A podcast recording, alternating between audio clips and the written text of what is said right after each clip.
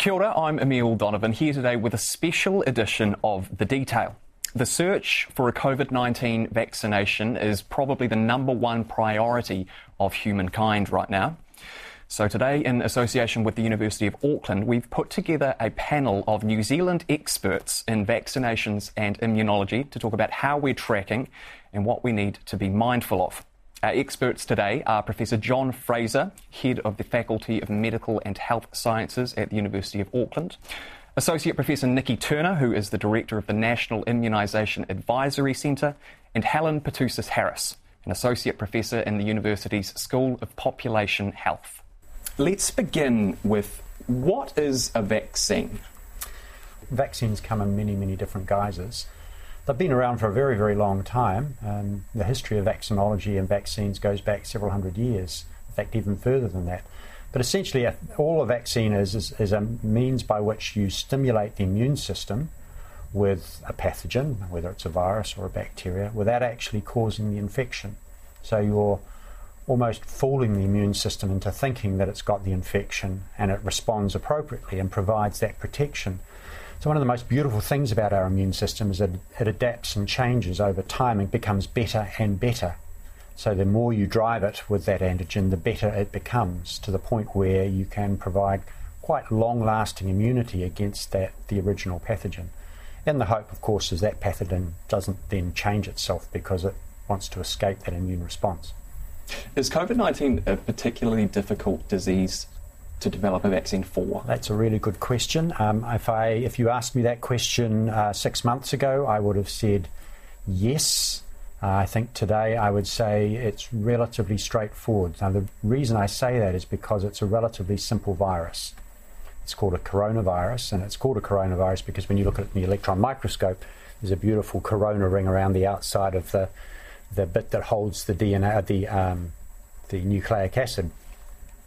And that corona is a single protein called the spike protein. And that's the thing that everybody's focusing on because that's the protein on the outside of the virus that the virus uses to stick to the cells that it infects. And those cells are typically the cells that line the, the respiratory tract, the nose, um, the throat, and in particular the lungs. And there's a receptor on those cells in the lungs that the virus binds to. The thing is that the virus binds very, very tightly. It's like Velcro. If you can imagine Velcro binding and sticking really tightly, that's just what the virus does. And it uses that spike protein on the outside to stick. So, most of the vaccines that are being developed today really focus on that spike protein, that one protein that it's used. And the idea is that if you can make antibodies in sufficient quantities and with high enough affinity, that they will bind to that spike protein as soon as the virus enters the body, then the virus can't bind to the cells, and the virus dies, and you don't get infected. So that's what we refer to as neutralizing immunity or protective immunity. And that's the thing that all vaccines try and do is to generate that protective immunity, that neutralizing immunity in the shortest possible time with the least amount of, um, of uh, antigen required to stimulate the immune response. So that's one of the key elements in designing vaccines is trying to make it sufficiently easy to produce so you can produce enough uh, doses of it to vaccinate a large number of people, and that's the, the scale up process that's involved in, in vaccine development. Once a vaccine is developed and produced en masse, how many doses will New Zealand need to achieve what it wants to achieve? I think my two colleagues are probably better answer, uh, placed to answer that. Nikki Turner? I, I guess that really depends on what you want the outcome to be.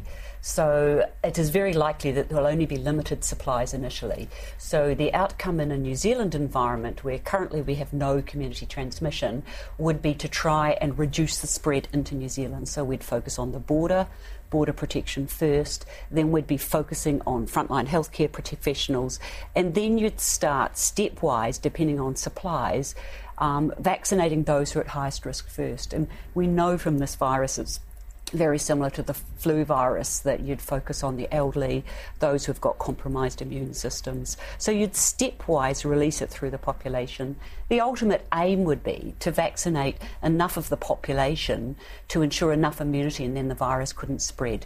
But that's quite a long way off. It depends on vaccine supply and it depends on how the vaccines ultimately act when they're used in the community. I suppose that's the advantage of being an island nation is that we can pinpoint the most likely points of entry and try to shore those up.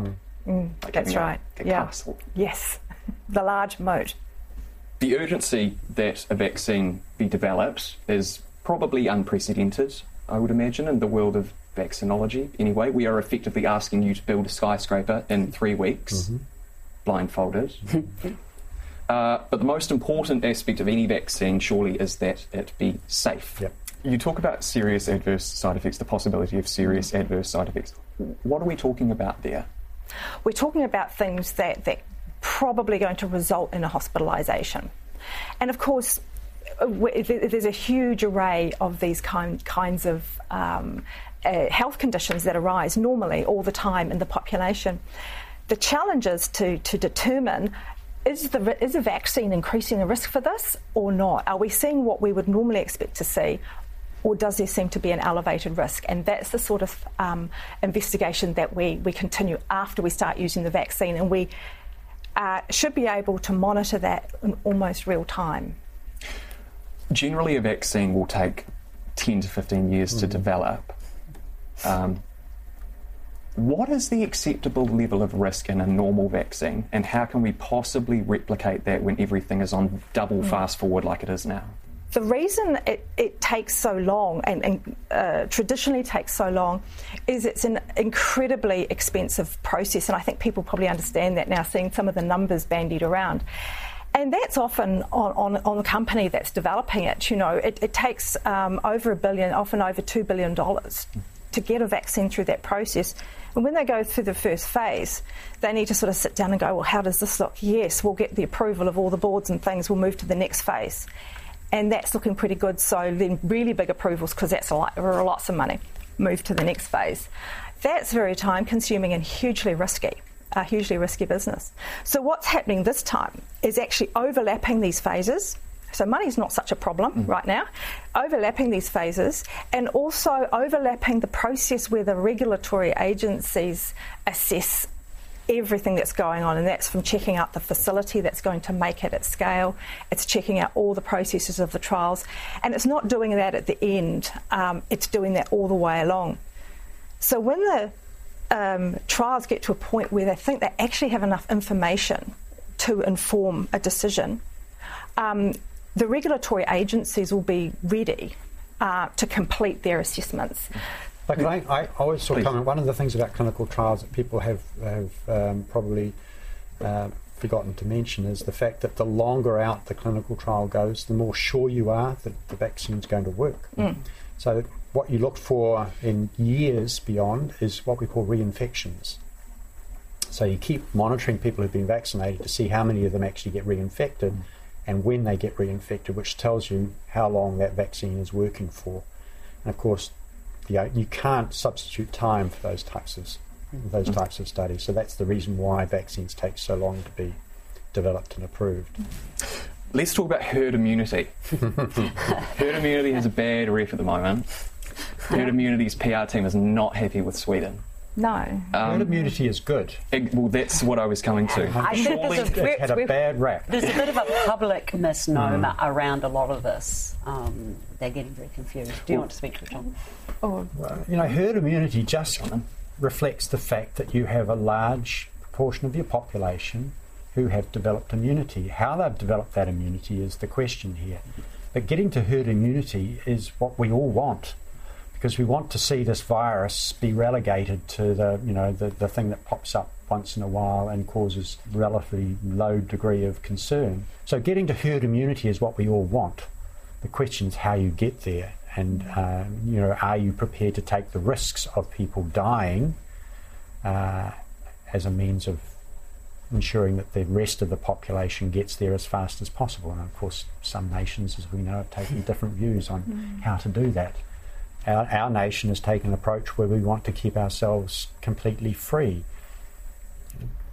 That raises some issues about should the virus progress rapidly overseas and herd immunity starts to be reached in some countries, we will still be completely naive. And so we will always have to have the concern around ensuring our borders are closed until there is some time when this country can achieve that level of herd immunity. Well, of course, once we develop a vaccine, we then face the issue of producing and distributing it. And uh, so let's talk a bit now about how New Zealand is positioned in that sense. We'll bring in Dr. Nikki Turner. Um, Kia ora. If we assume that a vaccine passes through final trials and is available perhaps next year, hmm. where is New Zealand positioned in terms of a rollout? Yes, so New Zealand's not ready currently, but there is an enormous amount of work going in.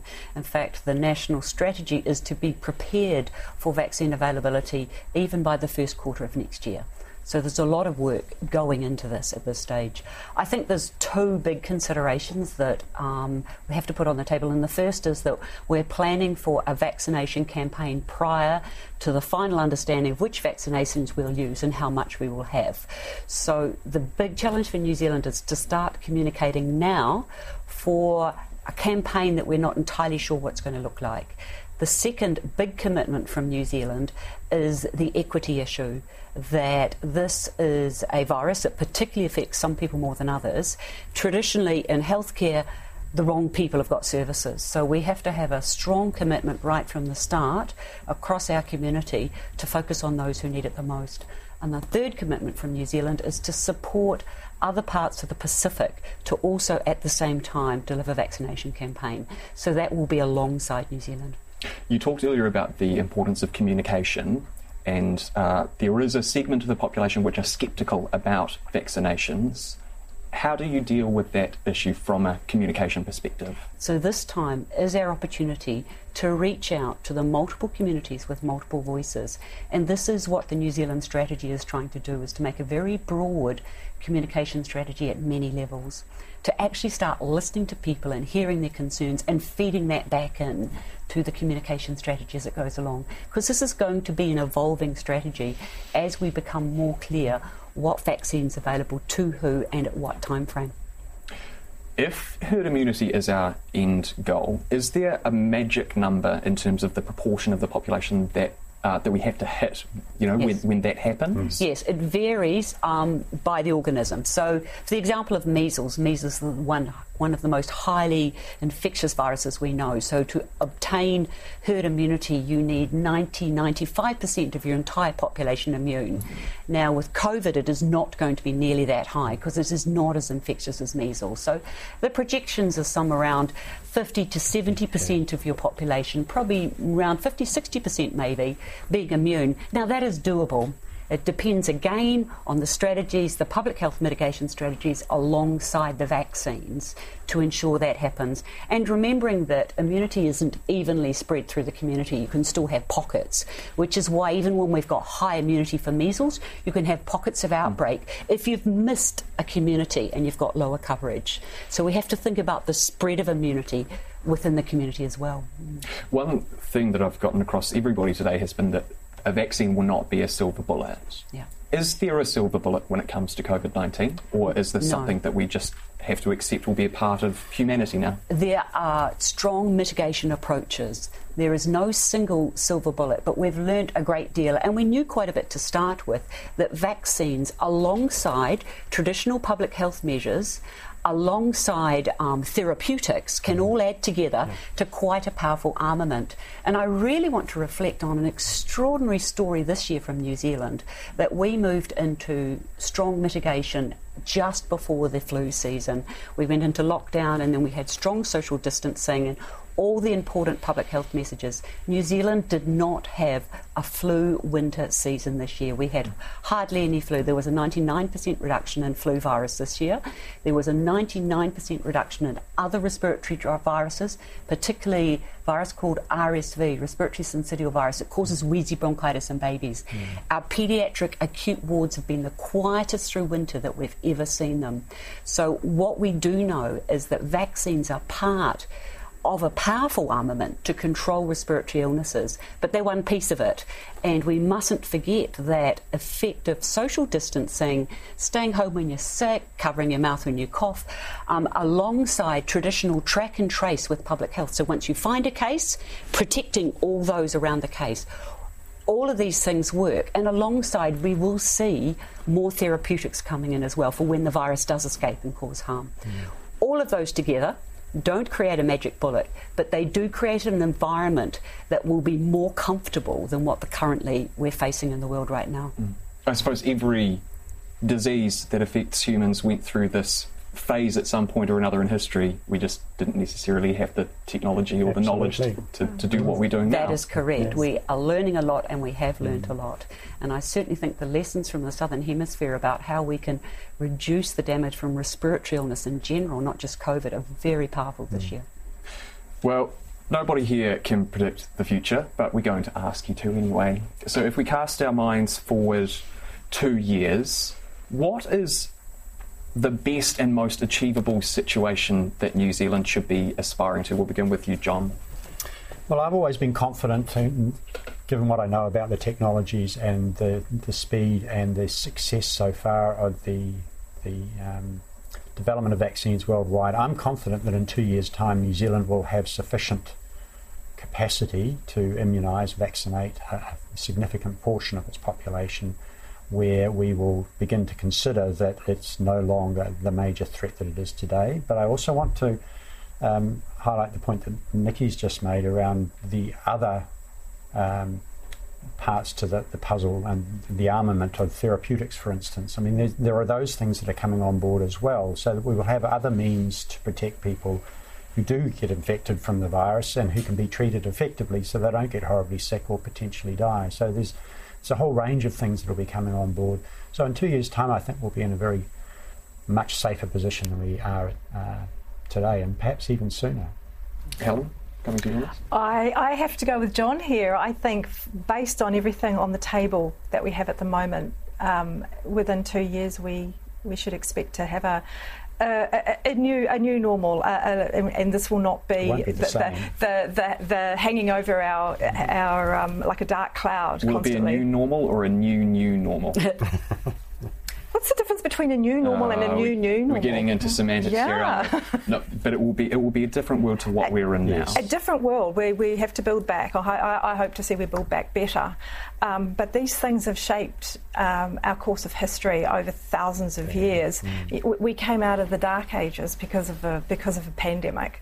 Um, so uh, the optimist in me says, um, I hope we're building back better, and certainly COVID should not be a dark cloud over our heads in a couple of years. And Nikki, coming to yes, I support the comments. Um, I, I, consider that next year we will have vaccines, more than one, and that we will be able to vaccinate um, our frontline providers, the at risk, and the most vulnerable populations. And New Zealand will work very hard to reach out and vaccinate those who need it most.